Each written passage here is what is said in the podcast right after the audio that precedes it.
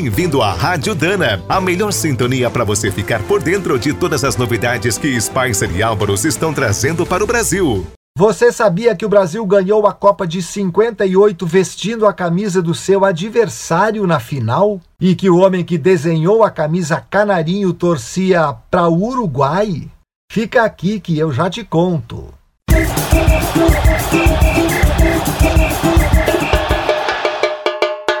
E agora na Rádio Dana, a BZ da Seleção. Oi, eu sou Marcelo Ferla e tô na Rádio Dana para falar de seleção brasileira, que já tem até os 26 craques convocados para a Copa. Neste episódio convocamos as letras N de numeração e U de uniforme. A FIFA adotou a numeração das camisas em mundiais a partir do torneio de 50 no Brasil. O sistema que conhecemos hoje em que é obrigatório ter além do número o nome dos jogadores, foi adotado em 94 no Mundial dos Estados Unidos. Na Copa da Suécia em 58, os dirigentes brasileiros esqueceram de enviar a numeração dos jogadores para a FIFA. E um funcionário da entidade pegou os nomes dos convocados e atribuiu aleatoriamente um número para cada um. Pelo visto, tal funcionário não entendia muito de futebol, tanto que resolveu dar a camisa 3 para o nosso goleiro, Gilmar. O número 9, que é número de goleador, ficou com o zagueiro Zózimo. Garrincha, que era o 7 no Botafogo, jogou com a 11, uma camisa importante na seleção, aliás. Já o garoto Pelé ganhou, por acaso, a camisa 10. E a partir daquele momento, o número do craque de qualquer time que se preze é o 10. Em 62, o Gilmar, o goleiro, jogou com a camisa 1.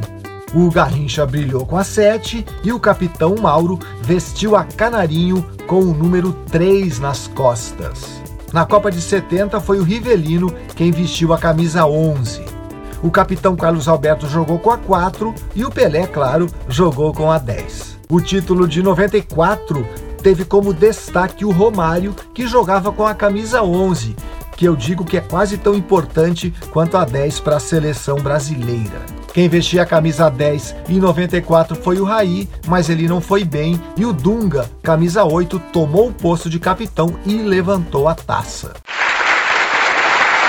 Já no título de 2002, o 10 brilhou muito. Era o Rivaldo. O craque foi o 9, Ronaldo Fenômeno e o capitão Cafu, vestiu a camisa 2 como o Bellini do primeiro título. A diferença é que naquele dia na Suécia, o Brasil jogou com a camisa reserva da Suécia, nosso adversário na final. É hora de convocar o U de uniforme. ABZ da seleção. Alguns dias antes da final da Copa de 58, houve um sorteio para decidir a cor da camisa dos times, pois tanto a Suécia quanto o Brasil vestiam amarelo. A Suécia ganhou o sorteio e emprestou para o Brasil seu uniforme reserva, que era azul com calções brancos. Os próprios jogadores costuraram os escudos da CBD no lugar dos escudos suecos. Antes do jogo, o chefe da delegação, Paulo Machado de Carvalho, percebendo que os craques brasileiros não gostaram da troca de uniforme, mandou uma fake news para ver se melhorava o ambiente. Ele disse que perdeu o sorteio de propósito. Eu quis que vocês jogassem de azul, porque é a cor do manto de Nossa Senhora. O Brasil foi campeão e passou a adotar um novo uniforme reserva até hoje, mas só o de 2022 tem aquelas mangas de onça. Antes de adotar a camisa amarela como principal, a seleção jogava de camisa branca com golas azuis, até perder para o Uruguai em 1950. Em 53, com aquele uniforme condenado, Sob a acusação de que não era suficientemente nacionalista, o jornal Correio da Manhã do Rio promoveu um concurso para escolher um novo uniforme. A proposta do jornalista gaúcho Aldir Garcia Schle, que trabalhava para jornais de Pelotas, venceu a de outros 13 candidatos e a seleção adotou o uniforme com camisa amarela e calção azul, que é idêntico ao do Esporte Clube Pelotas. Ah, o Schley era brasileiro, nascido em Jaguarão, na fronteira com o Uruguai. Por isso, ele torcia para a seleção uruguaia. Quer dizer, ele vibrou com o título do Mundial de 50 e ainda se beneficiou com aquele resultado, pois foi por causa dele que o Brasil mudou de roupa. Além de receber um passaporte para jogos no Maracanã, Chile ganhou diversos brindes e uma quantia em dinheiro pelo desenho da camisa canarinho.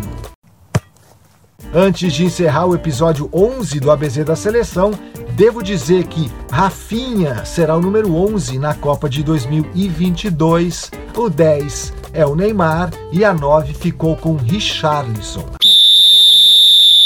Esse foi o penúltimo episódio do ABZ da Seleção. Semana que vem tem despedida por aqui. Em compensação, também tem Copa do Mundo para a gente curtir e torcer até o fim. Tomara, né?